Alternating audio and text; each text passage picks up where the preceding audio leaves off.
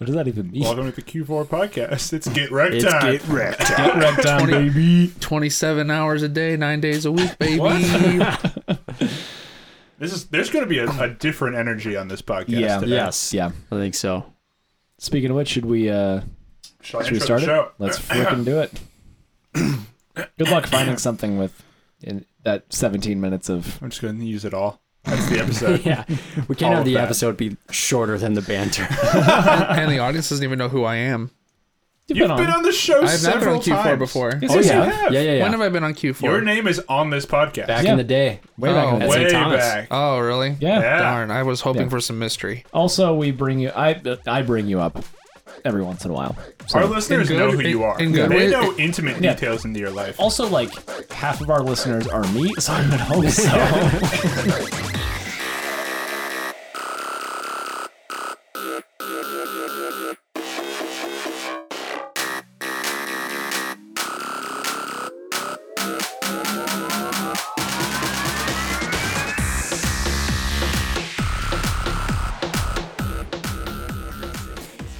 Welcome to the Q4 podcast.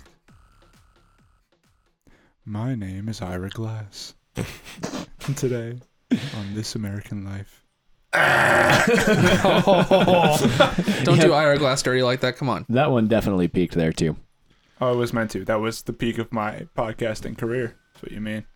It's all downhill from here. It's all down. It's been downhill for like three years. Let's be real. Really, ever since like the pandemic started, like we we hit a groove there We right hit at the a beginning, Yeah. groove. and it's just ever since. Sputtered. Ever since like life came back or something, Yeah. and we were able to leave the house. It was funny. The three months that we didn't have sports were the three months we did the show the Yeah. most, and as soon as sports came back, we kind of fell off. Yeah, it was it was something about uh, not being able to leave the house that really made us want to podcast. Yeah, And then now that we are, in most cases, obligated to leave the house, there's a lot less time to podcast. to podcast. Now, if this podcast gets super big, we're able to quit our jobs and become. You can't even get through that. this is brotherly love. if it, if it becomes big and we we get super popular, maybe we'll come for weekly episodes. maybe, maybe like twice weekly. Maybe twice weekly. We'll talk Sure. about That's sports. like the- if this podcast gets big and we're able to make this our full time job, we promise listeners we will be here most weeks. Heck yes. Love that. I support that promise. Until then- then, That's it might be difficult. Yeah, it's like the podcast that I'm doing for work right now. I record like twice a week, and that is just like I, insane. edit a That's po- I- insane. I, do podcasts for work too. Yeah. I edit. I crank out ten episodes at once. yeah, I- it's just imagine I'm like on season five. It started last year. goodness gracious. Jeez. Content coming out. Yeah. The problem is that that's my full time job. So hmm. what we need to do is somehow convince Ten Missions Media that the Q4 podcast is somehow related to the automotive We- repair industry. We did talk about the Hyundai Denim. We did. It's true. We have which I recorded. am I'm not I'm not referring to as the Hyundai hmm. Venue. venue denim version. It's It's, just just, Hyundai the denim. Hyundai denim. Yeah. Exactly. Yeah. Anna, my boss, if you're listening to this podcast, which, Which you're I kinda- definitely not. I also but, hope Hope she's that you're not. Yes, yeah. But if you are, we're always. I think, yeah, I, th- I think we'd fit well in the rotation. If any of your the- colleagues were listening to this, they would think very differently of you. Uh, no, No, they, they wouldn't. this this podcast is is very much my energy. Maybe just like amplified a little bit, but yeah. I'm I'm very much the same person here as I am at work. Just maybe toned down a little bit. I love that. And with that, welcome to the Q4 podcast, your favorite podcast hosted by three and today four dudes in a basement. About once every two months. Give We're or gonna, we're take. gonna we're gonna work on on. I, I feel like I've said that for like the last couple of years now that we're gonna get better at this, and we never the do. So desire is there. Mm-hmm. The spirit is willing. if The schedule is weak. if podcasts were recorded solely based on strength of will and determination, we would have like thrice daily episodes. Yep. It's true. Yeah. We'd be live streaming constantly. We'd Exactly. be on Twitch. Oh, yeah. By the way, we're gonna pocket that idea for later. A live stream Q4 Twitch. That would be cool. Have the setup right there. Got Yeah, the I was gonna say, we'll and get our We viewer. can we can get some some NCAA football up there. Hell yeah. Oh, Uh, but Wait until then, now we're pocketing that idea for later. We'll come back to it. oh man. However, thrice daily episodes. I'm just trying to segue back into your because I got nothing. I'm back to you, Noah. Oh, like to like kick us off and start talking about stuff, or just like about the. I, I genuinely don't know. Sure. I, I, I really lost my train of thought. I do have a thing I want to intro the show with to get us really rolling. Okay, let's right. let's do it. We have not recorded an episode since the week before August 24th because that episode took a while to edit. Sorry about that. So it has been almost two months, about a month and a half, since we recorded our last episode. In that time, the Twins have been mathematically eliminated from playoff contention. By the time this episode goes out, I mean, like the, the regular season is done. It's like Yeah, postseason yep. is starting. The St. Louis Cardinals have miraculously fought tooth and nail to get into the postseason. I Did you hear that? I heard What the that. heck was We- that? we all I heard that. apologize. And the listeners will hear it too. the heck was that gurgle? Gonna come back. The Cardinals, as Noah's wearing a Cardinals jersey, and Christian, our guest for today, is wearing a Cardinals hat. They are in postseason contention. They are now the team I am rooting for to win the World Series because what am I going to root for the freaking Yankees? No. Astros? Dodgers? Red Absolutely Sox? not. Nope. No, maybe the Rays. I'm rooting for a, a, a The White St. Louis, Sox? St. Louis Rays. St. Louis Rays. St. Louis versus the Oh, Rays. okay. I was like, Um, Wait so a we have that to hit today. We also have that we last episode predicted the NFL season. We predicted the Vikings season, and then we made our Super Bowl picks. All of them are terribly wrong, except for Noah. Cowboys, Browns, baby. I don't even remember Also- when mine was. Mine was okay. Mine was Arizona. yeah, All right, that's looking That's pretty not good. too bad. Yeah. Arizona, Kansas City. So I think Did you predict the Vikings to be one and three? no. What did we say Shut at this point? Two We and s- two. We said I think TJ very optimistically said three and one at this point. floor was one and three, ceiling was three and one. We said the Bengals was a win. That's Rip. that's basically like just Q4 predictions in a nutshell. It's Yeah. like anything could It could be happen. so This entire spectrum. I have a conspiracy theory about the Vikings. So can I like get it. that out of the way before because I know Cardinals is going to take some time. Sure. Cowboys is going to take some time. Sadness about the Vikings and Twins are going to take some time. So my conspiracy theory is going out there first. During the offseason, a little bit of a beef started between the Minnesota Vikings and the former San Diego Chargers, now Los Angeles Chargers. The beef being that the wrong Justin won Rookie of the Year. Fair complaint from the mm-hmm. Vikings. Justin Herbert won, Justin Jefferson did not. It was felt like a manufactured Twitter beef between two social media departments that needed content, and it worked. I thought it was fun. I thought it was good. Last season, the Chargers had a losing record and lost most of their games by one score or less. Seven points or less. seven points or fewer. My conspiracy theory is that the Chargers, over the course of this beef, transplanted their mojo to the Vikings, who are now on course to have a losing record, losing every game by seven points or fewer. How? I, I don't know if there's a way that you can like definitively prove or disprove Right. that theory. They're Yeah. paying Mike Zimmer. Check his bank account. He's a rich dude. I mean, what, what is Mike Zimmer's salary? okay. Could you say it's possibly electrical? There's some form of electric. There is energy. Electric energy. Bad energy Interesting. has been brought to Minnesota. I feel like bad energy Also- has just existed in Minnesota. Right. Also, I was, was gonna say, like, for as often as you talk about the Vikings being cursed, I don't think they need any additional bad juju. They have a lot of bad but juju they're on their own. cursed in a different way. Now, this theory will be proven true when the Chargers make it to the AFC Championship game and miss an easy field goal to lose. Mm, so it's going to come back to bite them. It's gonna come back nice. because trading Mojo with the Minnesota Vikings is a terrible idea. dangerous. I just wanted to get this out of the way. I th- I literally thought of it on the ride over, and I was like, hmm, I gotta. I like that. I gotta say it. Yeah, I I don't know. Like I I feel like I don't have much of a response to it because like it just I mean Yeah, Makes sense. I it makes sense if you don't think about it. yeah, it's true. We do very little thinking here. So I like that. Well, I don't like it, but I, I like the idea that you came up with. yeah, think I that's a also cool like idea. the idea that it's not their fault and not our fault. Right. That's the, it's mostly just transplanting blame at this Right. point. Mm-hmm. Anything Because to I, make us I feel ref- better about ourselves. I refuse to believe that this team, which should be good, is not good, and actually the experiment in every form fashion has failed That's fair. miserably. I don't want to believe that. It feels like it's starting to become true, but I don't want to believe it. So I'm blaming the Chargers, even though they are my team that I have been on the bandwagon for for a while. Yeah, I think that's fair. You got to blame someone, right? Gotta blame And someone. it can't be And us. I'm not going to blame it's me. be someone else. huh? That's interesting. I'm gonna let that one marinate for a little bit. Yeah. Maybe, maybe bring that up in like a month and a half and see what Yeah, it when, is when we for record our next episode at Yeah. the uh, the week of the championship game. Yeah. Speaking of good teams, Trevon Diggs is a whole ass dude. Oh my god. Trevon Diggs is not a team. I'm just.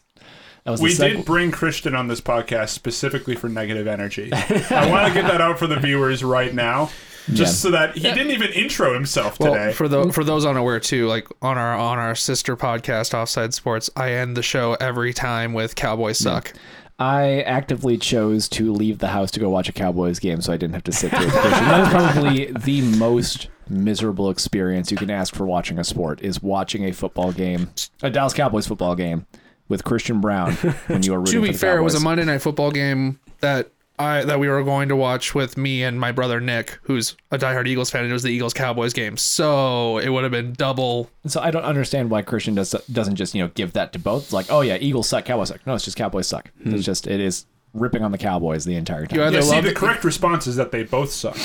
Well, no, because see, because see, Cowboys, you either love them or hate them. There's no in between. I'm No, I'm no, indifferent. I'm I'm indifferent to the Eagles. Very indifferent towards the Cowboys. I also, think. I feel like the Eagles are also just one of those very polarizing teams where you love them or no, you I, hate I'm them. indifferent to the Eagles. See, I I think it's interesting because I've come to cheer for the Cowboys almost out of sympathy. Like I've, it's it's kind of like, oh, good work, like good job, kind of a oh, thing. oh, you But- won the NFC East. but at the end oh, of the oh, day, I'm so it's like- proud of you. like when Dak came back that first week, that was like I was engaged to mm-hmm. that game, and I was like, "This is a football game right here." And that's the thing. Through the first four weeks, we ain't need none y'all sympathy.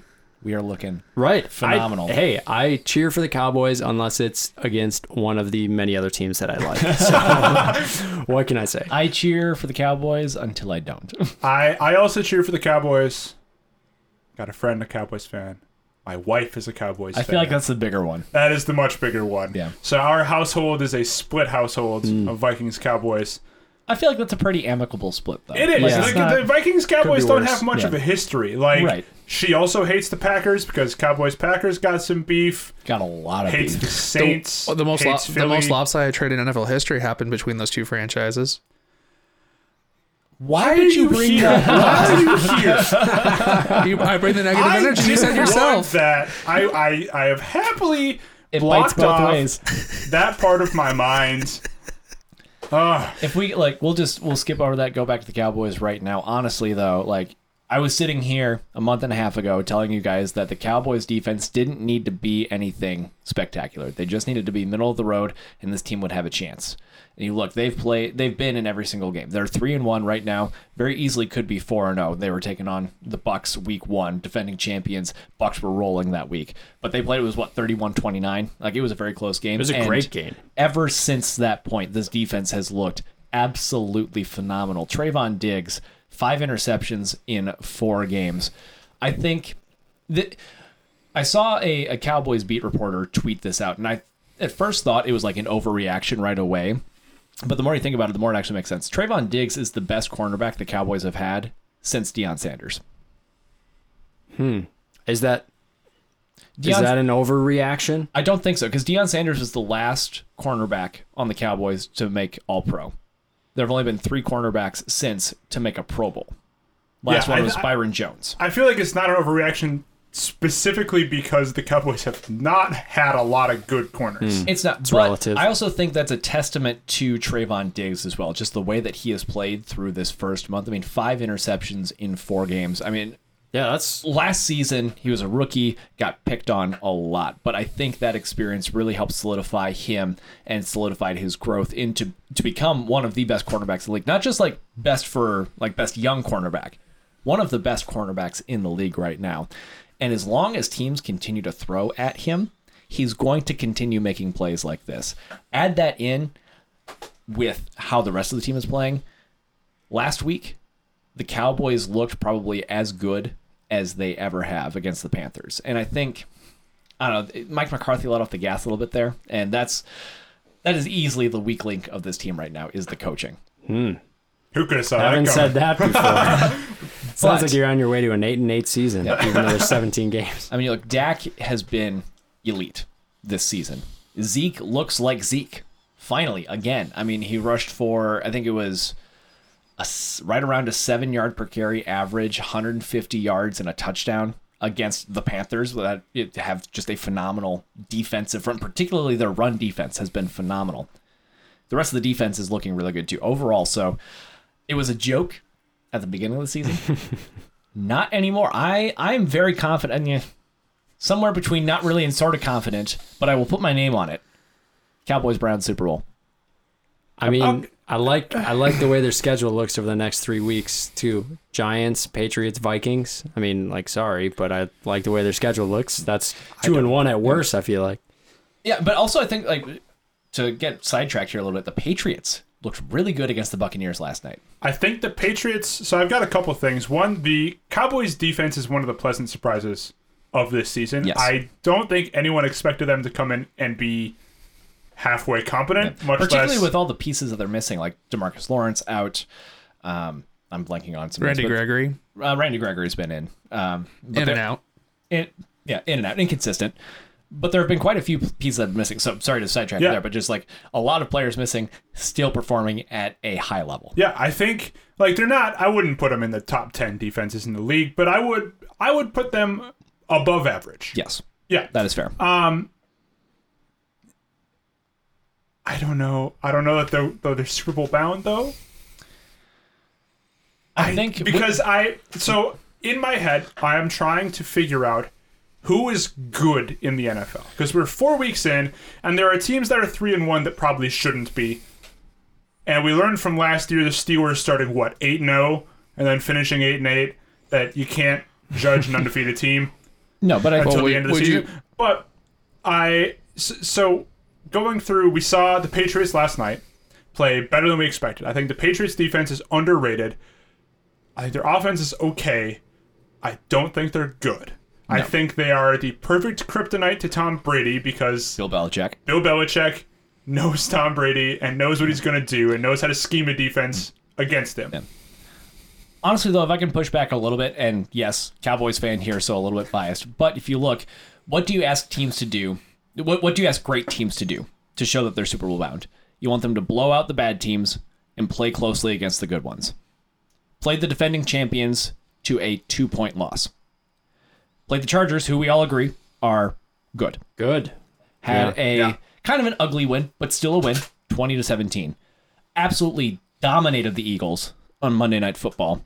And then absolutely dominated the Panthers. The score is a little bit closer than it should have been because Mike McCarthy just does not know how to manage a clock, and it drives me See, crazy. Mm. exactly where I'm coming into this is that, that- Super Bowl winning coaches are important.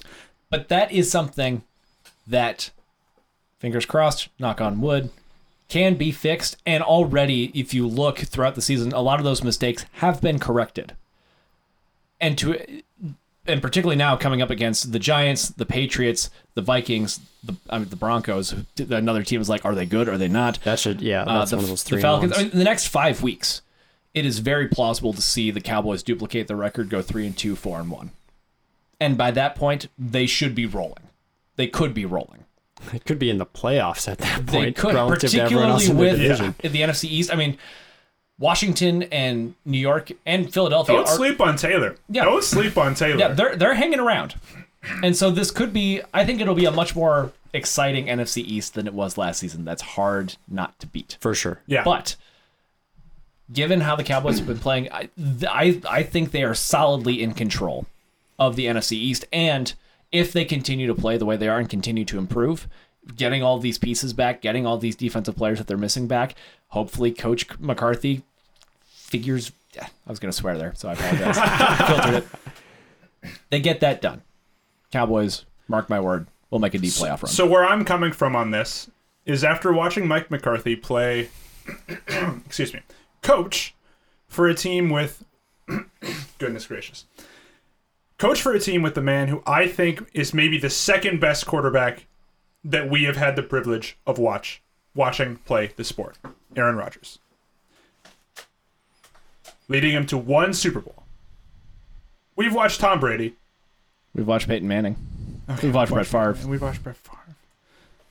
Drew The Brees. second Cousins. best quarterback currently in the league.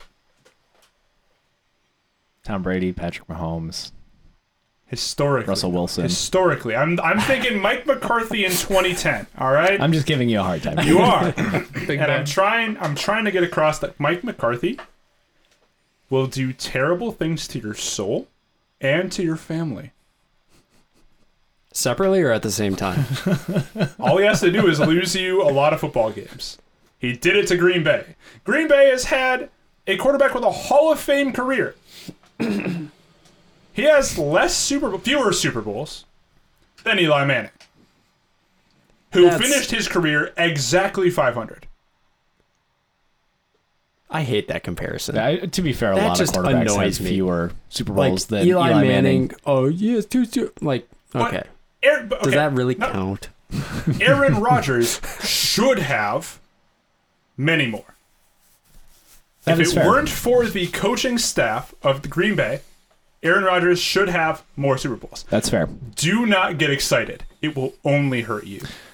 I You're think talking to a Cowboys fan. I know very well what excitement does and the pain that goes with it. So I think you need to be almost more afraid. I would say that it wasn't as Mike McCarthy as it was like injuries for the Packers at the wrong time. Like they whenever they would get to a point they would somewhat their defense would be depleted, their offensive line would be depleted or whatever. So I feel like I feel like that's almost the bigger issue with the Cowboys right now is that just everyone needs to stay healthy. Like Amari Cooper is almost week by week just naturally. Like mm-hmm. he's just oh something's wrong with his leg. It's a hamstring. It's this. It's that. And Ezekiel Elliott is not as much as Amari Cooper is, but he's kind of in that same boat too. Mm-hmm. And then you know Dak with the huge injury he had last year and his shoulder stuff early in the year. So I feel like that's the bigger issue than coaching. and that's what gives me confidence. If you look specifically at Zeke, look what they did. That Tony Pollard, they've been doing about a 60 40, 70 30 mm-hmm. split of snaps. Zeke had the lowest September snap count in his career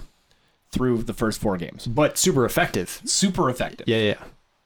Which Which is weird to say that adding in a, a like a kind of like by by committee. but yeah by Exactly. committee is like been better for him. And so that approach gives me confidence because you look, the two examples you gave, Zeke and Amari Cooper. Mm-hmm. Zeke, he's got Tony Pollard. Amari Cooper, you've got Michael Gallup and CeeDee Lamb. Michael Gallup is injured. Right. And you still have Amari Cooper, CeeDee Lamb. You also have players like Cedric Wilson and Noah Brown, who are very good role players. Cedric Wilson is one of Dak Prescott's favorite targets. Yeah. And And, so- CeeDee Lamb is like could be superstar. like the way he looks Yeah. right out of the gate in that Thursday night football game against the Bucks, it was like, Yeah. oh dang, this dude's like for real. Yeah, I think CeeDee is almost a victim of this Cowboys team. Where if he were like the guy, like Justin Jefferson is in Minnesota, I still think Justin Jefferson is clearly the best receiver from that draft. But you give CeeDee the opportunity to be to be the number one guy, he'd be putting up numbers like Justin Jefferson. But That's fair. Absolutely. I think that's a testament now to then th- this Cowboys depth, where they just they particularly on offense they just have so many pieces that even an an injury or two to their ranks at the right position, they can withstand the offensive line, some of the defense. I'd say the linebackers. Yeah. that's a little little bit trickier, but this team is in a better position to handle injuries than they have been in the past. Yeah, I, I also like if I can just cut in quick how all of our issues have been, well, I don't know if the Cowboys can make it, and nobody's saying anything about how the Browns couldn't make it from the AFC. So I just want, I just want to say that was confident in the amazing. Uh, we can keep talking about the Cowboys, but I just wanted to appreciate The that. for a Browns are winning without their two top wide receivers on Yeah. offense. Like they, we do not have concerns about the Browns at this point. How how could you?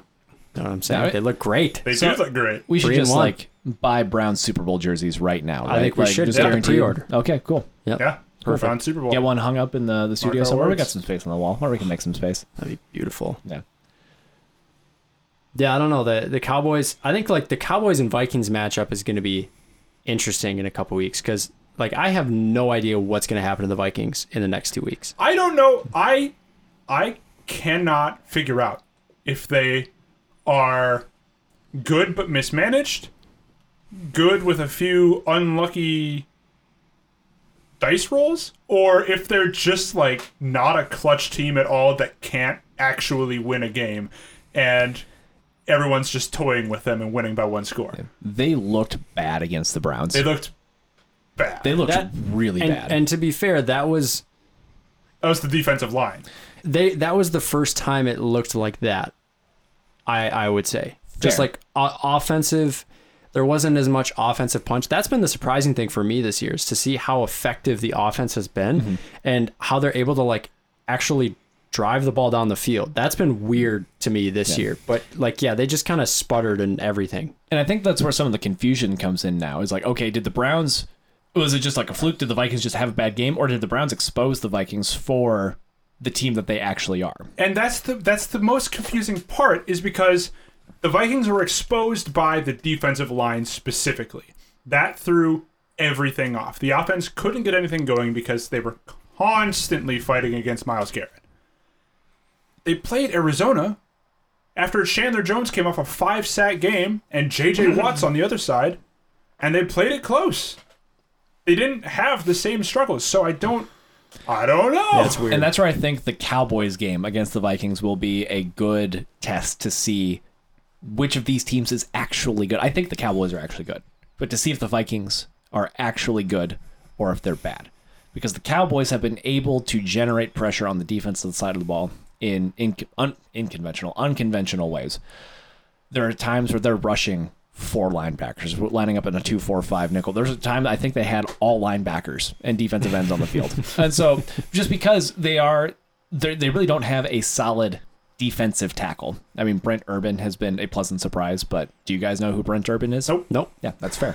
um, Demarcus Lawrence has been out. Micah Parsons, who is supposed to be this freak athlete, incredibly rangy linebacker, played defensive end and looked pretty darn good doing it. So it's just the Cowboys are able to. The sum is more than the whole. Sum is greater than the Bring plus. in the Gestalt theory. Yes, the sum is greater, or it's the, the whole is greater than the sum of its parts. There you go. There we go. Yeah, we And got so there. we'll see if the Vikings can hold up against that, if they can block well against a defense that is just playing objectively good football, or if the Cowboys are able to take advantage of what the Vikings are giving them. Yeah, and there's the added intrigue that Christian Darrisaw is starting to play on special teams. They're expecting him to start within a couple weeks. Mm-hmm. So that might add something to I I have no confidence in the Vikings drafting offensive linemen anymore. I haven't had any since Matt Kalil was taken in the first round. Yeah, that's one of those picks that just messes with you. It just like it, Yeah. it, it breaks you. So so I'm excited to see if maybe the offensive line can get a little better. I'm not hopeful or expecting anything because I know logically speaking from looking at the evidence of the past, it will never happen. The Vikings will never have a good offensive line. We are cursed and the soil we tread upon is barren. Can I? Wow, so that was depressing. kind of on a on an offensive line standpoint. Um, and this is going to be completely objective, by the way. This is has nothing to do with my feelings about Uh-huh. any specific professional player. Uh-huh. But Kirk Cousins has been really good this year. It's been really He good. has been really good this year. I don't know if he's pissed off because like we've talked about this before. When Kirk gets pissed, he's good. So I don't know if there's like trouble at home or something. but like for us, Kirk, keep Well- it going. Well, think about it. It's we're we're over a year into the pandemic.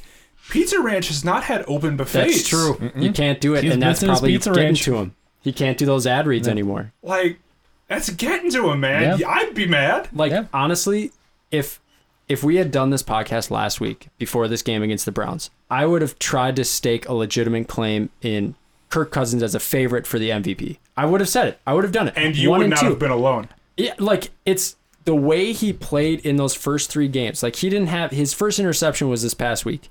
So he was 38 for 35, 22 for 32, 36 for 49. And granted they were 1 and 2 in those games, but he looked good. 8 touchdowns, no interceptions the first 3 games. They were one and two in spite of what Kirk Cousins Right. was doing, not because of it. Yeah. And there was when you said Kirk Cousins is a favorite for an MVP candidate, I just had like an instinctual reaction, like, "Are you sure about that?" Yeah. If if you brought that up last week, that would not have been there. And I was like, Yeah. yeah, I can see it." So, so the wet blanket on this, even as a Kirk supporter that I have been in the past, words from Kirk Cousins in an interview about the final drive of the Browns game, where he dumped off a check down pass instead of throwing it to the end zone. Mm-hmm.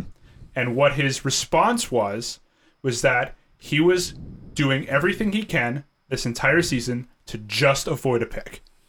That's Oh. all he's doing I didn't hear Yeah. that. didn't want That to sounds take a shot because he w- wanted to avoid an interception at all costs.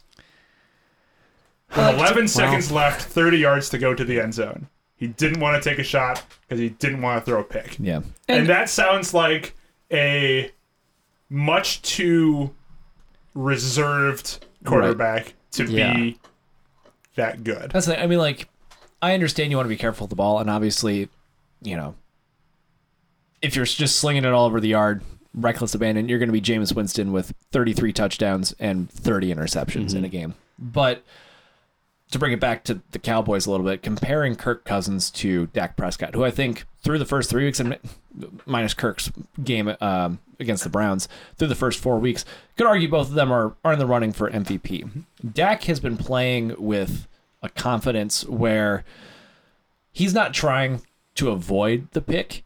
He knows he's not going to throw one. And that does not prevent him from making the plays that he needs to. In the times that he needs to throw it deep, he's been throwing it deep. In the need, in the times that he needs to check it down to Zeke, he's been doing that. In the time he needs to check out of a pl- pass play altogether, he's been doing that. Dak has been showing such a command of this offense specifically, but just offense in general, where Kirk was looking phenomenal. But that comment right there, it's like, Ugh, okay, Yeah. that's gonna I- come back and bite him, Yeah. big time. And and the thing that I think it's bringing me back to is why the Vikings are one and three instead of three and one. Mm-hmm.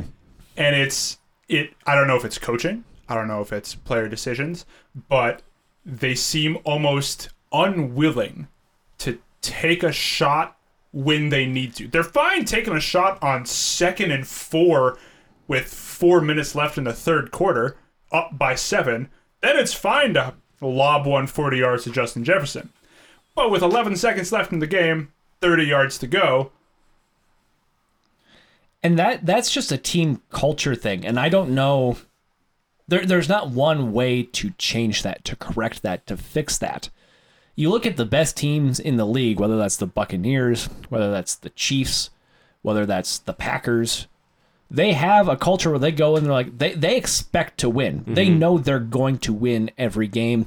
And if they're down by you know, seven like the Vikings were against the Browns. They have the ball to drive down the field. They're not questioning like, oh, are we gonna win this? No.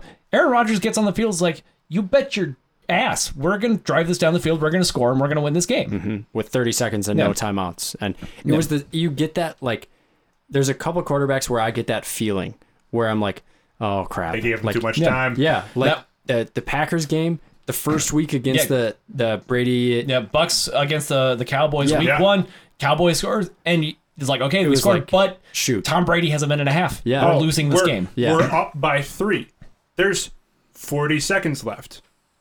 That's it. Right. That's the game. We just hope Yeah. for We've- we've overtime lost. at this point. Right. And it's like so those two guys, Patrick Mahomes and then um, Russell Wilson too. So Yeah. like I feel like it's those four for me where it's like you you have to literally kick a field goal as time expires or else it's too much time. And like Right. Kirk is just not you're not that guy, pal. It's like that video. And- But Yep. it's just like that he, he interview doesn't have proves that. that. Yeah, exactly. Yeah. Because he's trying not to make a mistake Yeah. instead of just like not being a not being afraid to make a mistake. Like I just want someone to tell him like, we're not going to be mad at you for throwing a pick Right. Yeah. with five seconds left in the game because Who you tried to cares? throw a touch. We're gonna lose the game anyways. Right. You might as well go out with style. Right. Also, you have two of the best receivers in the league in Justin Jefferson and Adam Thielen. Give them a chance to Yeah. win the game for you. yeah. Yeah. Give them that and chance. I feel like that also it falls partially on coaching in that Justin Jefferson ran to the end zone on that play. No one else did. There were two underneath out routes. Like what? But that also comes back to Kirk. I mean, that's you, that's what audibles are for. You can check out of that. Say no, I'm not. I don't want these checkdowns. Sure, have the running back maybe do a, a, a pick route or something where he blocks and then can get off that. And you know, if you need a check down, but you don't need a check down in that situation. You need a you need a touchdown or you're going to lose the game. And they as a quarterback, Kirk needs to know that, and I'm sure he does. So I'm, I'm not questioning his football Yeah. intelligence at all, but there is just that confidence piece. You need to mm-hmm. know that you're going to win this game, and you need to prove that. And we are here to bolster that confidence. Yeah, Kirk exactly. Cousins, if you're listening to this, you can do it, bud. Come on, man. You got it. Also, We're switching from negativity to positivity. I was gonna you say, have this. to keep it going, just just so we have all grounds covered, you guys be Kirk's hype men. I will be the guy who's trying to make Kirk mad. Kirk, what the hell are you doing? that was abysmal what you did out there last now week. you heard that? Now go out there and prove him wrong. Yeah. yeah, make him mad. No, keep like get personal with Oh, Yeah, him. get really personal. piss him Um, off. oh like, god, just- I, I don't know. I Pizza, guess Pizza. Ranch? yeah, I It's just guess frozen that's like- microwave pizza. yeah. Pizza Ranch doesn't love you, Kirk. They just want you for their ad money. Exactly. and it's actually disgusting. So they need somebody Yeah. to help them. Fried out. chicken and pizza? Yeah. What what are they even thinking? Exactly. Do it, Kirk. Yeah. I don't know. I've been impressed. I've been im- impressed and and happy, and it feels like like we talk so much about the Vikings defense over the last couple of years because like oh the defense has been good, oh the defense has been bad, and like Dalvin Cook, Dalvin Cook, Dalvin Cook, or Justin Jefferson, but it's like okay, Kirk can ball, Yeah. and oh my gosh, it just annoys me so much. Oh, we're paying him thirty million a year, he doesn't, and I'm like, dude, shut up. Like he has been and so it puts good. him currently at what, twelfth in the league? Yeah, like in- he has been year. so good in the first seventy five percent of the of the year so far, and it's not like he was terrible. It's not. I mean, you could argue is the reason they lost the game, but at the Mm-hmm. same time, it's like he has kept them in these two losses that they've had in the first two weeks. It's like we said earlier, the Vikings just looked bad. The the entire team looked Yeah, bad it against was the a Browns. bad performance. Yeah, that's something that they need to come back from. That's not solely on Kirk, but as the quarterback who's getting paid $30 million a year, as the quarterback who looked like the quarterback he was in the first three weeks of the season, he needs to take charge. Yeah. He needs to be that catalyst for this team, which, for as well as he was playing, I don't think you can say that he was the catalyst for this team. Right. As at least the same way he looked at, he didn't look the same as he did the first three weeks, which was like Exactly. the go get him mentality. So Exactly. Was, I've got another conspiracy theory for you. please. Lay it on us. Kirk Cousins knows that at the rate he was playing in the first three weeks, by about week five, if he continues playing like that, the Vikings have no choice but to offer him an extension.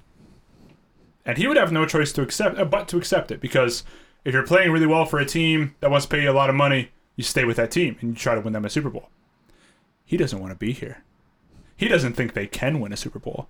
He doesn't like the organization. He wants out. I am basing this on nothing except my pure speculation. But he tanked that game specifically because he doesn't want to. He doesn't want an extension. He wants to be good enough to get money in free agency, but not good enough to be extended. Uh, I'm I'm calling BS on that. You That- that- absolutely can that because a, it is. That's that's a load of garbage. Load of garbage. You see players all the time balling out on contract years specifically so they can leave that team and go get those bags. Also, Kirk doesn't need money.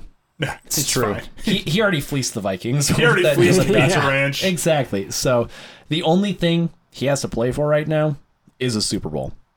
So yeah, It's ball true. out, Kirk. Oh, we better give him an extension because he's not getting one this year. Maybe he'll be the. Maybe they'll just do a Kirk for Justin Herbert straight up trade and get the mojo out of here and go. It'll follow them, follow him to San All right, Diego. we every offseason we Los do the, the chaotic, like chaotic offseason. But Yep.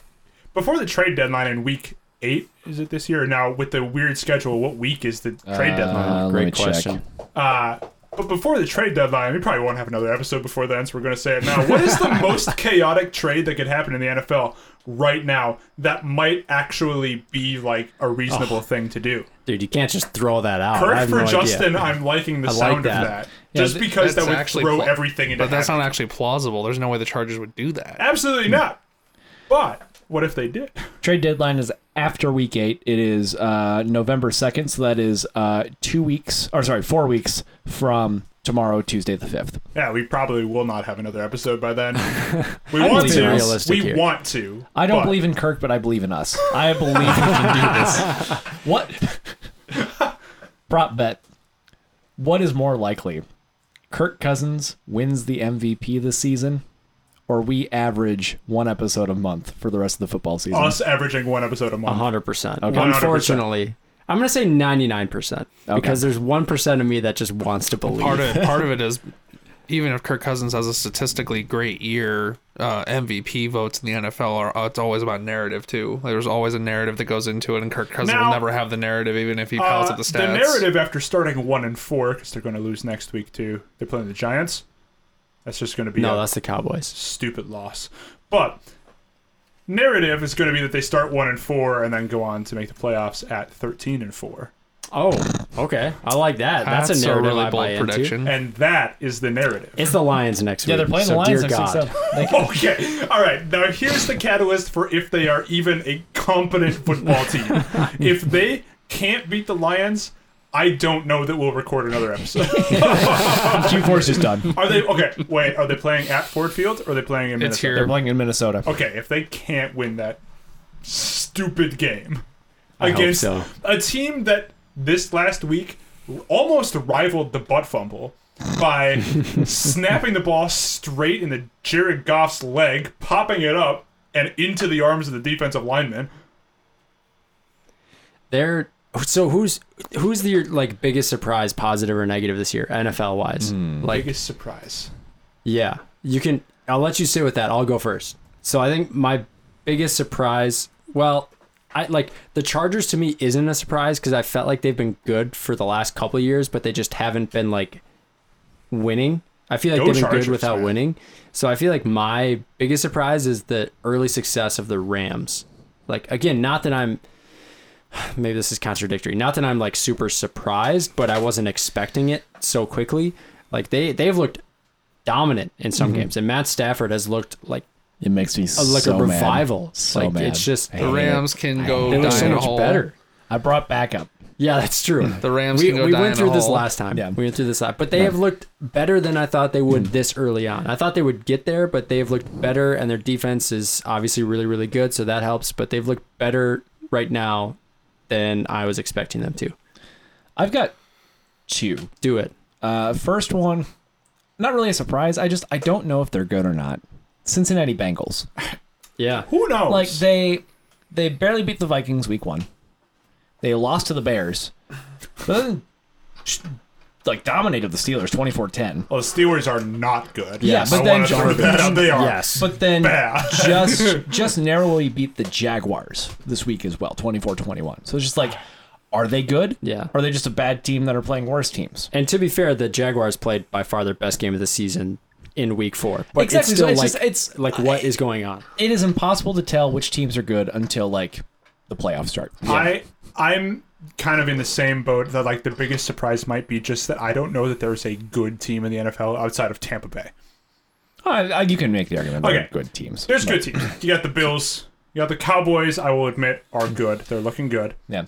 Tampa Bay is looking good. I'd say teams such as the Chiefs and the Ravens are I- stumbling a little bit, but they the biggest surprise for me has been the Chiefs, which I Hmm. are they good? I don't know that they are. Their defense is legitimately terrible. I yeah, think right now I- they're just I broken. I think that they are a broken team. Defensively.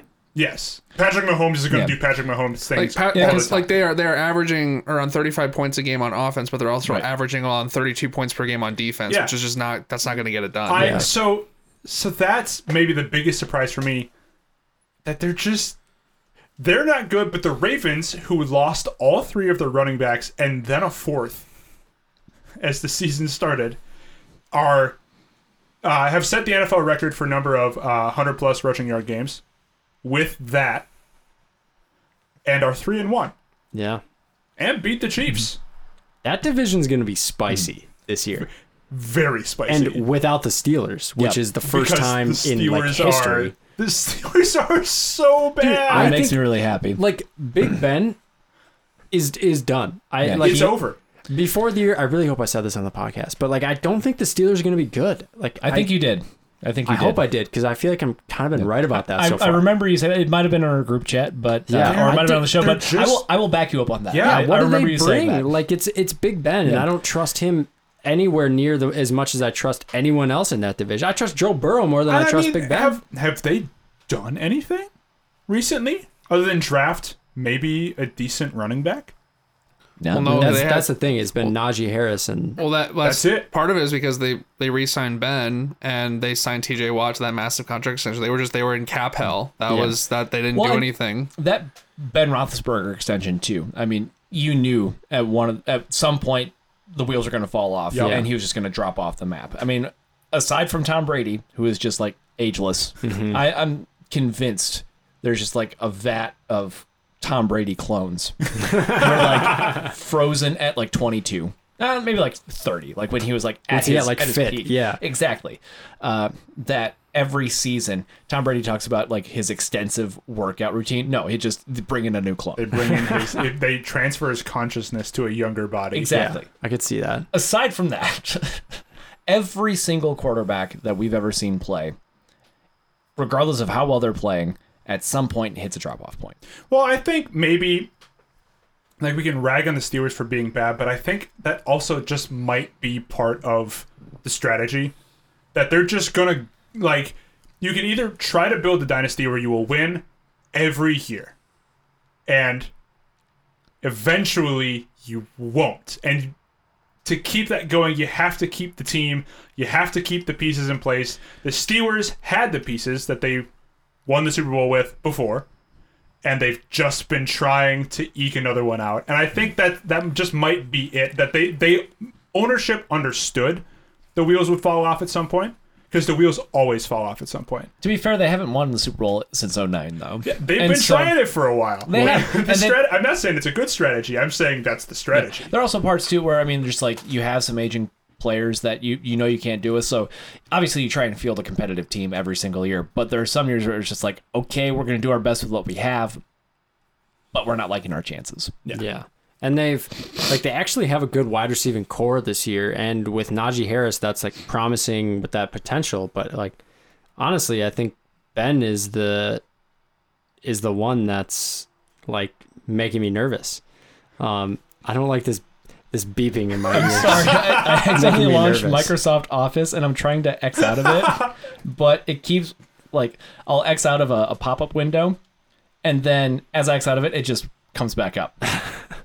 So This my- is what's happening uh, in the office for the Pittsburgh Steelers right now. They're trying to get They're rid just of trying to Ben, get but rid he of- just keeps coming back. A pop up window keeps blocking it. Well, then I think that But- the other issue is that they they have no depth at the quarterback position. Like after that, it's Yeah, who is what, it? Mason Well, Rudolph, right? Is his name? Oh yeah, Mason Yeah. Rudolph, the Got guy who tried to fight Myles Miles Garrett. Garrett. Yeah, so like obviously he's a good decision maker. Well, that's and I think part of the problem is that you know we criticize like we criticize the Packers because Because they suck because because they draft they drafted Jordan Love. Some people thought too early, and also just didn't communicate with Aaron Rodgers at all, which caused a lot of problems. But the Pittsburgh Steelers have the opposite problem. They they just Yeah. they they haven't actually addressed the quarterback position in the draft for several years, and whether it's because they're just delusional and thinking that well we can keep pushing Big Ben, we can pu- keep pushing Big Ben, or they I don't know what what other justification you can have, but they have they have no depth, and part of it is because with them finishing where they do every year in the AFC, where they're middle of the pack, back into the first round. There's no, there's not a lot of good quarterback options back there, and so you know they just kind of like, well, we're not going to get a good one here. We might as well just keep on trucking with Big Ben. Eventually, knowing that the wheels were going to fall off, I don't think they expected the wheels to fall off like this this soon. But Although I think he had to be ready for it. The signs were there last year. He When he was injured, when he yeah. was in, he didn't look that great, and Yep. he was injured a lot of the yeah, time. I, Yep. and and now I feel like now is the time. Like your wide receiving core is pretty good. They're pretty young. You just drafted Harris, who's like, but skyrocket potential right there, but you you like don't have it. You signed T.J. Watt, who's young, but he's like a stud on defense. So it's like, okay, we need a quarterback. Kind of, I feel like is the is the issue, and I don't know. Like Big Ben's been great. You know, is he a future Hall of Famer? Probably. Yeah. Like, but it's it's at least time to draft some. If you're gonna draft someone, you got to do it now, so you can try to bring them up, and you don't have to throw them in because like mm-hmm. this is taking us in another direction. But like Justin Fields has been surprising to me this year. I thought he would hit the ground running and kind of be successful right away, but he's he's struggled early on. Very And much so. So it's like he that. plays for a bad team. That's true too. but it like shows you what you know the Jordan Love treatment, what he's getting behind Aaron Rodgers compared to someone Yeah. who's just like, okay, figure it out. Don't Yeah, here, get Trevor killed. Lawrence. Here's the worst Right. team in the NFL last year that we did nothing to except draft you. Go and try to win a game. Yeah, I mean, to be fair, too, Peyton Manning had an abysmal rookie season, and so just because Yeah, they're struggling that's this year fair. doesn't mean they oh won't yeah, be. rookie seasons are meant to be bad. you're gonna have Exactly. to learn a lot either way. Yeah. It's just more comfortable when you have someone doing it right Exactly. in front of you. My my concern for Pittsburgh right now is that all signs are pointing to a Jaguars collapse. Which It's not going to be very, as happy. drastic. As It's not going to be as fast because Jaguars. It was like what That was, was- it? Two seasons that they went from the AFC Championship even. game to winning two games. Yeah, like it was Like, ridiculous. It was so yeah, it was fast. so bad. But also, But- but, the Steelers haven't. They've been to the postseason a couple of times Yeah. in recent seasons, but they haven't made it past the AFC divisional. So they haven't even. They haven't even sniffed. And now they have to compete with the Browns and apparently the Bengals, who I, I still I'm Jury's not out. convinced they're Yeah. good. But then you've got other AFC contenders. The Chiefs are going to be competent. Yeah, I The feel Bills Bills. are Dude. good. Bills are phenomenal. Dude. The Raiders are looking good. The Chargers are good. tonight's going to be interesting with those Tonight's two. going to be very Yeah, interesting. Raiders and Chargers. That's Oh, going to yeah. be like, ooh, I, I just think that that Pittsburgh, if they even want to compete in their division, they're going to have to. They might have to rebuild. I think they're going to need to completely sell off, get rid of everyone. 2 mm-hmm. games back as we speak already in week four. Yeah. So There's only been four games. I don't know. I'm sitting here watching the uh, just the timer go up, and I'm thinking like we should get like We should get to baseball. I was, I was gonna say, we should get like a a good three point. hour like sports radio p- talk program where we, We just could- show up and if, just like if KFan wanted to give us a slot, heck yeah. Yo. We'll, we'll even take like you know 2 a.m. on like Friday night or like Thursday night into Friday. we'll take that weird Saturday morning one that no one Heck yeah. listens to. Yeah. Which is why, with like, when you go to the store on Saturday morning, you turn on KFan and it's like some guy talking about his favorite fishing line. yeah. We'll be that guy. We'll be that guy. Yeah. yeah. Except instead of talking about our favorite fishing line, talking about our favorite. Uh, Rag on the Steelers for three hours. yeah, exactly. It's always a good time for that. Yeah. Yeah. Or talk about our favorite Pizza Ranch dig that we have for Kirk Cousins. yeah. But for real, it's real the though, three hour get Kirk mad. Yeah, Yes. that's we'll, we'll have a segment. We'll call in. We'll just be like, "Hey, what's up, Hey, you idiot, suck." stupid?" Stupid Just dummy. piss him off, Pizza Ranch. dude. It's actually disgusting. it's so it- It's, bad. I've only been there once, and it's disgusting. Yeah, let's- I used to love it. it's not. I not want that to be known. Well, it's disgusting. at, I want that to be known. at its best. It is not bad, but it is overpriced and overrated. At It's its an- it's best, an it's over- worse it's an overpriced and Over, overpriced. Have you gone to it as a buffet? Uh, Even as a buffet, yeah. Uh, well, You okay. can eat and yourself we're, three we're all- whole pizzas. Well, we're also we're biased too because it's basically it's an overpriced and overglorified CiCi's. Yeah, have y'all ever been to CiCi's? No. No, because It's- they don't have them here. Yeah, it's basically CiCi's isn't phenomenal, but it's like four ninety nine all you can eat buffet, and it's got some. That doesn't like- sound phenomenal. that's a- on, on their good days, they have some. No Really? restaurant should be let off with the phrase "on their good days." They're We also- not we also quarterbacks. had- we also they're had- food. In St. Louis, we also had Pizza Street, which was also more Yeah. expensive than CiCi's, but less than Pizza Yeah. Ranch. I'm just saying, Pizza Ranch is overpriced, overrated. It's also an Iowa-based chain, Is so that, that- explains a lot.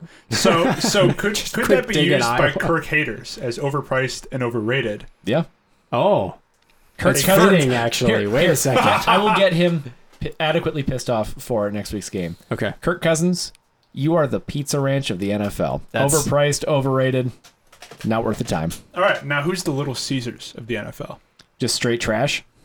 And Whoa, cheap. whoa, whoa, whoa, Yeah. whoa, whoa, hang on. Yeah, Yeah. Little Caesars is Whoa, good. Hey, yeah. do I have Little Caesars lovers? I Yeah, love Little dude, Caesars. for Little five Caesars dollars? is straight Yes. Yeah. trash. I will fight all of you on Wait a this. second. Okay, oh. Little Caesar. Okay, rank these three: Okay, pause on baseball for a Yeah, second. yeah, yeah, yeah. This is we more always come back to food somehow.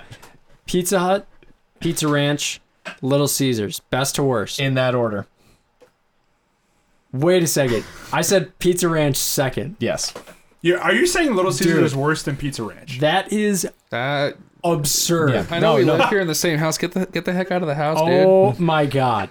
Dude, No, I will. I will fight all of you on this. and, you'll, and you will be beaten down because there's three of us and one No, of you, it's, and you uh, are wrong.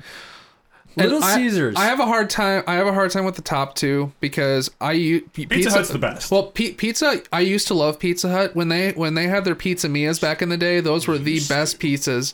Uh, And so that I was- haven't. I have not had Pizza Hut in a long, long time. Well, then What- there's your problem. when I But- worked when I worked in Jeff City, we had um, our station was about 15 miles north of the city, and there was a tiny little town in between our station and Jeff City called Holt Summit. There were four options for dinner. There was McDonald's. There's a really bad taco joint. There was a slightly better taco joint. There was a Pizza Hut. Pizza Hut was the fancy option. So I had Pizza Hut plenty of nights in Jeff City. Phenomenal. I will take that Yeah, any day. Their Pizza Hut's wings, good. just amazing.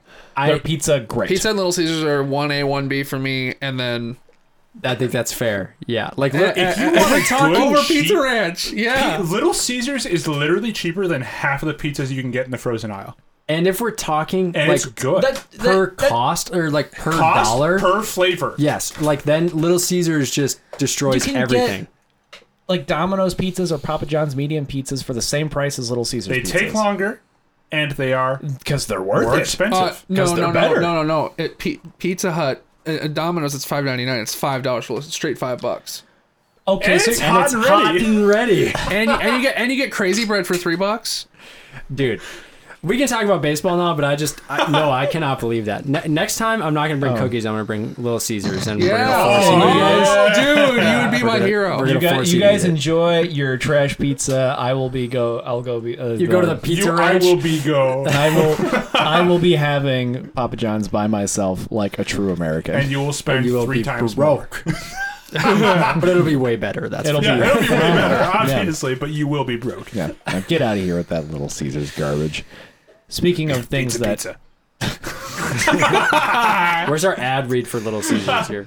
Little Caesars, it's cheap and it's pretty okay. Pizza, pizza. it's cheap. You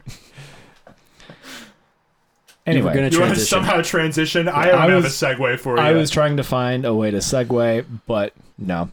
I'm just obviously excited for the Cardinals. Yeah. Like, I mean, eh, a phenomenal run in September, 17 game win streak. Uh, this is what St. Louis baseball in September is supposed to be. And it was exciting after two months of just kind of. And once again, I've talked about this, so I won't get in too in depth into it, but just Cardinals fans are spoiled. Very. Um, and so we were hovering around 500, and there were cries from like couch GMs to fire our front office and to just like tear it down and to fire Mike Shildt's like, okay, that's it, the season was frustrating, but not that frustrating.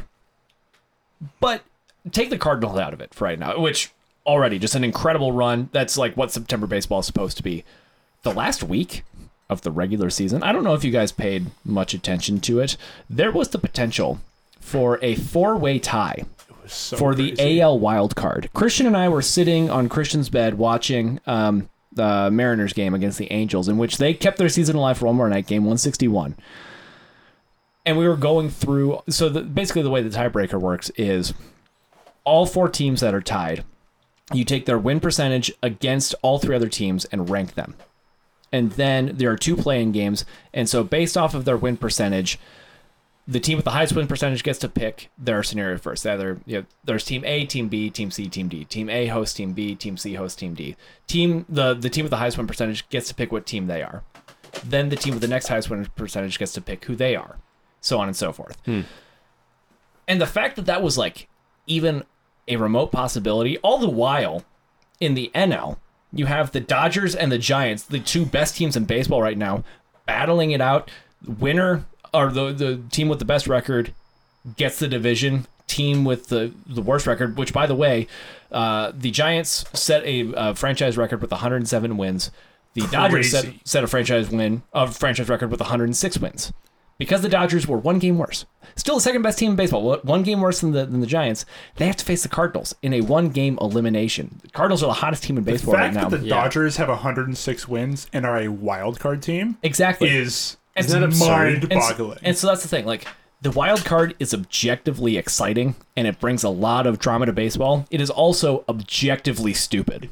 Also terrifying. Exactly. To have a 162 game marathon Yeah. be decided by one game. No One other game. series in baseball is decided by one game except the All Star game, and that at this point now is meaningless. I mean, they're It's see, it's stupid, but for that reason, it's beautiful. Sports needs stupid. Yeah. It just needs one game of complete I'm because like even if you made the wild card a three game series, you still get that intensity. And like I would love to see a three game series between the Cardinals and the Dodgers. Now, as a Cardinals fan, I would be more nervous about that because I think with the way the Cardinals are playing right now, with Adam Wainwright on the mound, they have a good shot at taking down the Dodgers. I'm not saying they will. It is still a long shot, but I like their chances better in a one game winner take all than have the Dodgers get a chance at the Cardinals pitching rotation for three nights. Yeah, but it's See- it's better if you just take random team A plus random team B. It's better to have it as a three game series. Exactly. I but then also agree, for yeah. the teams like the, the Dodgers are just objectively one of the best teams in baseball. And Right. the fact that there is a possibility they will not be in the playoffs because of one game.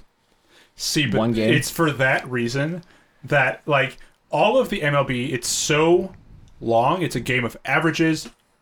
It's playing the long game. You've got seven games to beat this team.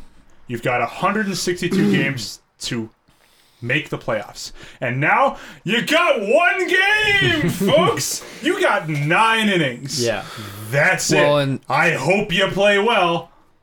And so do you. Well, and the the main the main argument for keeping the system as is is that because it's a long season, 162 games, it puts a heavy premium on winning your division. MLB does not want to lessen the reward for winning your division. And so does it suck that because the Giants and Dodgers both won both won over 100 games but because one team finished one game behind the other that the other has to go to the wild card game to have a one game decide their playoff fate?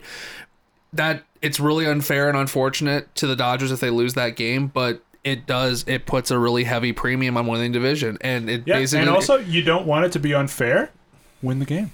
Right, exactly. Yeah. Beat the team or on your win side. one more And- game and, and, the and. Win it. and because that the main argument against this current format is that you know you people like the Dodgers are saying, well, one game anything can happen. Max Scherzer can have an off night. And Anything I- could happen. Yeah, But if you're good, it won't. You'll win. What's? You you can be good. You can be great. You can be the best team in baseball and still have a bad night. Yep. You know what? That sucks. What's interesting too is we had a, a podcast like at the beginning of when baseball was starting to come back. We are debating like NBA bubble, like uh, what MLB is doing, how MLB had all these COVID cases, whatever. And it was like we we brought up that is the 162 games too long, and I was thinking about that. I'm on the stance of like it is too long. I think they could shorten it.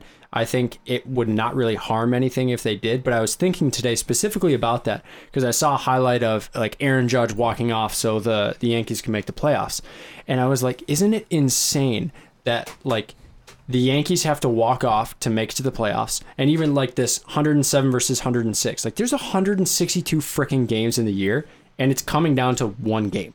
Like that is absurd to me that it really does level out. And like talk about getting hot at the right time. The Cardinals peaked when you had to, and you can have other teams Steelers esque last year in football where it's like start out really good and you're like okay look out for this team and then they just get into the mm-hmm. dog days and they start to crumble. Pitching starts to go away. Like it's that's what's interesting about baseball and what 162 is good for. So i was kind of like taken back this morning when i was thinking about that. Like it's Well, and- literally one game over 162 that is the difference like that's crazy Well, and, one, and 162 is also beneficial because you do. Eh, eh, TJ said earlier that the law of averages really does. It, it, it comes it comes to fruition at the end of every season, where you know you can have really bad stretches of baseball and still end up being a good team. The Yankees won 91 games and had both a 13 game winning streak and a 10 game losing streak in pretty close proximity to one another, and you know the the the Cardinals won 17 straight, but they needed to win 17 straight to get back from the hole that they were in, being f- almost five games out of the wild card race at the end of August. I mean, that's you, you know it over over the whole course of the 162 game schedule. The best teams do end up coming to the forefront, and and and even after 162 games, the fact that we come to the last week and there's all these different teams that are fighting for a playoff spot, and all I mm-hmm. need is one lucky break to go their way or one bad break to go to one of their competitors, and it.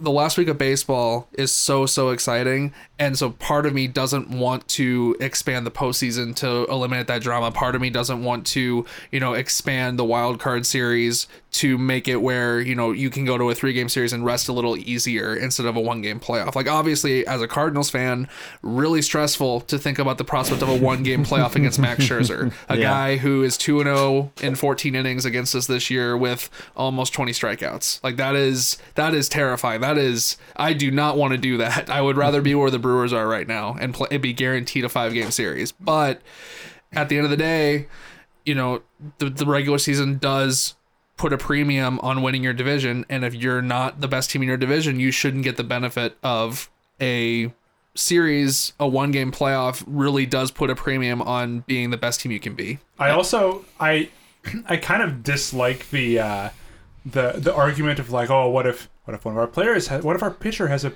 has an off night? Don't. You get paid millions of dollars every year That's fair. to Yeah. to play your sport Well- and be good at it. You want to win the World Series? Play good every game. Well, a- and, That's it. And, and really, you know, it, wild card games are also because it's a single game elimination. It's do or die. It those games are managed entirely differently because Yeah. because your wild card roster is set for one game. Most teams will overload their bench, take away a few pitchers that aren't going to be used. Like you're not going to need your five starters. You only need the one starter, then a bunch of bullpen guys. And you know, I can see a scenario where you know if Max Scherzer allows two runs in the first inning, or if, gone. Wayne, or if Wainwright uh, has the bases loaded in the first inning and one of their top hitters is coming up, they might they might just get pulled. Doesn't matter how good they were in the regular season. I mean, that's a do or die game. Every single pitch, every single run I mean, across the- the plate and that matters. The That- last time the Twins made the postseason, I'm saying all this as a fan of a team that is currently on an 0 and 18 uh, streak in the playoffs, many of which have been wild card games. Uh, the last time the Twins made the postseason, they played the Yankees, and after the first inning, it was what? It was six to five. Both starting pitchers had been pulled. Yeah. It was a bonkers Yeah. game, and it was so exciting. It sucked because we lost to the Yankees. And also, I- side note, I hate that the AL wildcard race came down to the two worst possible teams Yeah. winning. It's That's freaking disgusting. The, the Yankees and the Red Sox. Excuse me. Absolute trash. I I think it's interesting too with this this one game. Like I I still think three games would be better, just because like the whole the whole season is cream rises to the top, and then like you said, it's just kind of that one flashing flashing chance. But I think baseball is so interesting in a one game series like that because emotions get get high in that one game, but like most of the games during the year are very like relaxed. And it, and baseball is so start and stop that it's hard to like build momentum and get things going like in other sports. Like on basketball, it's a game of runs. So whoever has the biggest run more often is going to win. Like the other team is always going to go on a run. But in baseball, it's so weird because every pitch is start and stop. So it's like it's fun to see the momentum building even though it's so like jagged and start and stop. Mm-hmm. So baseball is weird, but it's like there's something about playoff baseball that's Well, just and like October totally baseball different. is one of the most fun things it's in it's so fun and it's why you know a lot of times the players and pitchers that shine best are the ones that have insane amounts of both mental and intestinal fortitude Yeah. like like wainwright That was such a weird way to put that. Intestinal fortitude. you're, you're you know you may be strong in the head but sometimes the nerves get the best in your stomach turns upside down anyway the, the point is is that you know there's a reason why guys like max scherzer and adam wainwright are the guys that their teams turn to in the postseason because they are big game pitchers who won't let the the heat of the moment, the the reality of a do or die situation, impact them uh, and impact their performance. And so the Cardinals and Dodgers both expect both guys to go out there on Wednesday night and just do what they've always done this year and that's just go out and flat out dominate the competition and you know this could be it, it you know and because it's the beauty of baseball is that on any given day anything can happen. This might be a game where you know one of the teams will win one nothing on a sac fly in the fifth inning. This could mm-hmm. also be a game where both both pitchers struggle and the Dodgers or Cardinals win an eight seven you know wild shootout. I mean it's you just don't know. And you know that's one of the reasons why i don't like having to wait you know three days before we get to the game because i'm just constantly thinking about how it's going to go. I was like oh my gosh is wainwright going to be dominant? Or are the dodgers just going to not be able to hit him? Or it, are the dodgers going to score six runs in the first inning and the game is pretty much over? Like you know i don't I don't like thinking about that, but yet it dri- and it drives me crazy because I just is also just one of the most anxious baseball fans I have ever seen. Just most anxious sports fans I've ever seen. Like throughout the win streak that the Cardinals had, 17 game win streak. Christian was sitting there and he's like, Yeah, I mean, this is a great run and everything, but it's just so much pressure. I kind of want them to lose a game just so that pressure's off. It's like, dude, this is a historic run. Just Let sit it and go. Enjoy it. Let Just it happen. well have fun, man. And, and I think part of it too is that you know at the beginning of September it was setting up to be a you know this is this is where the real analysis comes in. It's like it was it was it was oh, he's just been holding back. it was it was it was setting up to be a really tense NL wild card race because the Cardinals at the beginning of September were four games out and there were three teams ahead of them. They were behind the Phillies, the Reds, and the Padres, and then the Mets were hanging around too. And so the whole talk around the Cardinals at the beginning of September was, you know, we play and I forgot the Padres too all of these teams are we we play them at least once. And so we've got our opportunities. We just need to take advantage. We're talking about we need to go in and win series. We need to win two or three, three or four. And you know, they had some they, they started off September one and six. They did not have a great start. They were playing inconsistent baseball. And then all of a sudden like uh it was um the first win of the of the winning streak. They were down four nothing to the Reds and they came back. They won it on a two-run home run by Nolan Arenado, and at, after that game in the post-game press conference, uh, their pitcher Miles Mikolas said this that that could be the kind of hit that gets us on a run. Little did he know that they that they were starting a 17 17 game win streak, but they they went to the Reds and took care of business there. They went to New York, took care of the Mets, put them out. They came home to play the Padres, took them out. They just kept pushing all these other opponents down. Like the 17 game win streak put everyone out of contention by the end of September, and so it was there was no drama at all. And I was I was just ecstatic because I when the Cardinals were at their low point when they were sitting two games below 500 at the at the beginning of August, I'm like, yeah, this is not this is not going to be a postseason team. We're just not that good. Uh, to be from there to now in a span of two months being uh, in the wild card game against the Dodgers and actually feeling like we might have actually have a chance because we're the hottest team in baseball. It may be David versus Goliath against the Dodgers, but you know, there's Remember a who there's- wins in that Yeah, story. David won that one. Like true. by a lot. Yeah. Yeah, Like he's he, he lived. and, and that's and, and you know you can look at all the you can look at all the data you can look at all the matchups you can look at you can you can you can spend it any different way any amount of ways to figure out who wins this game but that's the beauty of baseball too is that that's all on paper and it's really the beauty of sports too it's all on paper like you got to play the game and mm-hmm. anything can happen when you when you when you actually go and start playing the game Yeah, I think that's probably the biggest trend that like drives me crazy. Is like all the percentages. Like, oh yeah, the Cardinals have a 17.2 ch- percent chance to win this game, or the Brewers have a 5.3 percent chance to win the World Series. Like, at the end of the day, they either will or they won't. Mm-hmm. Like, I, don't- I don't know. Like, what what is the value of that? Just just sit back and enjoy the game. I mean, this is what sports are all about. It's supposed to bring the community together as whiny as Cardinals fans are, there's like a certain contingent that through July and August, everyone all making those comments like, "Oh yeah, fire Bill DeWitt and John Mozeliak and Mike Shildt, and we just need to tear it down." It's like, guys, you're two games below 500. Just lighten the bleep up. Mm-hmm. Through September, seeing the community that rallied around the Cardinals and like, oh my gosh, this is fantastic, and people sharing stories of like, oh yeah, I was at this game and my son caught his first home run ball, and that happened to be, you know, uh, the go ahead run or whatever it is, and just seeing all of these individual people, all these very separate lives come together and be brought together by something like this, like baseball. This is what sports is about. And so I, I really don't care what the Cardinals win percent their their chance of winning this game is.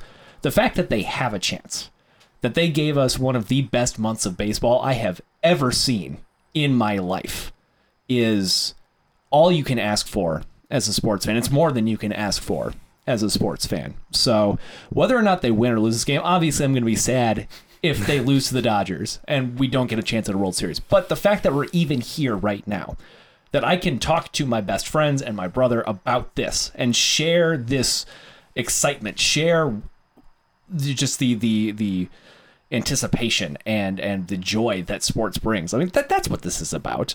Yeah. So That's what I mean. That's what we missed so much a year and a half ago. Yeah. You know, it was like give us something to do and to watch and to care Mm-hmm. about. And yeah, it's it's cool. It's it's fun because like it, it makes you someone who's not involved with the Cardinals at all. It's like, well, why wouldn't I want them to win? Especially if it's everyone loves an underdog story, right? Yeah, so exactly. like, yeah, go get them. This is what sports is for. For bringing four guys together on a Monday night to just hmm. chat and Just- make fun hmm. The of Steelers, Pizza Ranch. Pizza Ranch. We've kind of put a lot of people on blast We tonight. really did. One of our more aggressive podcasts, I feel like. I like it though. One, I feel like I kind of nailed that ending right there. Two, we are already over an hour and a half. Oh yeah, So Oh, I feel like it should probably probably yeah. be uh, so we should we should hashtag it out of here. yeah. Do it. Also, guys, one one real quick thing before we close. Uh, I'm, right as we're recording this, I'm watching the live stream of the Raiders Chargers game. The Raiders Chargers game is currently in a lightning delay in an indoor stadium in Los Angeles with the Chargers. fun. They brought They Get brought it? the they lightning. brought it. Get it? They jolted the bolts. So like, how, how do, Hashtag jolt. That hashtag. I want it to be known that that hashtag came out when I was getting excited about the Chargers that's true. That's last where year. Yeah. That's the The genesis, beginning right? of last year. Yeah. but how? Anthony started the Browns bandwagon. TJ started the Chargers bandwagon. Christian, who's your team that in two or three years from now will be decent? Who's your bad wagon? Yeah, I like that. Yes. Hashtag Very- bad- Hashtag who's your bad wagon? My whole Orioles thing didn't work out It for the really record. This did. is, it, is, this, is this just for football? You got a or couple is years this though. Any sport. Uh, let's do football for right now. Bad team that'll be good in two to three years. Hmm.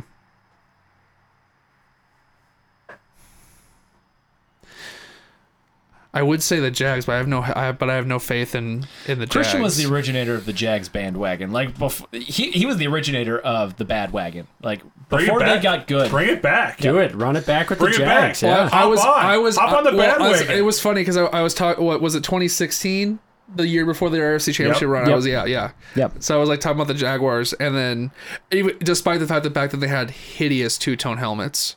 Oh, Uh, those they are were gross. great. I don't know what you're talking about. Those two tone helmets were one of my Are you favorite kidding? things in Says the colorblind man. I love I trust TJ on a lot of things. Color is not one of them. They were dope. No, I, I guess I'll probably go with the Jags on that one because I can't think I can't think of any other franchise that's hasn't already been said on here. I mean, I guess I could go with now. the Lions and Bears are hopeless. Do I get credit for the Cowboys? No, Not yet. Get out of here. Also, yet. also, I feel like you're you're just always on the Cowboys wagon. That's fair. Bad or good. Speaking wagon. of the Cowboys wagon, hashtag Romo 2020. Yeah. Hashtag Go Browns. Hashtag Teddy's job. We need to change that one because he is Uh, balling out. Yes. He got a concussion in the last game. Oh, sad. yeah. So, So- Uh, keep it. Keep it for now. sad Teddy. Hashtag. Should we just go hashtag sad Teddy? Hashtag sad Hashtag sad Teddy. Hashtag- Hashtag spoofer boof. Still my favorite. Like Yeah. that's just a classic. Wait. Hashtag Kevin. Hashtag Minshew Mania. Hashtag Jolt the Bolts. Hashtag Cobb Bostis. Hashtag Kiss Crowder. Hashtag Plug Me In. Hashtag Heck Off Stand. Hashtag WTF WFT. Hashtag Bill the Puma. Hashtag It Wing. Hashtag Chow. Hashtag Jacob Schneider. Jacob. Hashtag Hire Jacob Schneider. He's actually got. Uh, Pretty far in uh, in uh, rounds of interview for a job in New York. So Wow. Oh, hey, let's go. congrats. Good Knock for on wood him. for Hire Jacob. Jacob Schneider. Yeah. Hashtag ham sandwich. Hashtag base food bass cocker. Hashtag Ohio does exist. Hashtag I didn't need uh uh hold on. Let's pause. Hashtag fix the mic for Mike. Hashtag who's your bad wagon. Man. From all of us here at the Offside Sports Network, from those of us who manage the Twitter account, aka me, follow us there at the Offside SN. Like us on Facebook if it ever comes back. Uh, you can follow us anywhere you listen to podcasts. Tell your friends and family about us. Otherwise, we will tell them. That was ominous. all of us here at the Offside Sports Network. Offside Sports. Offside Sports. and from here of us. Oh my god. Good night. Cowboys. That's the worst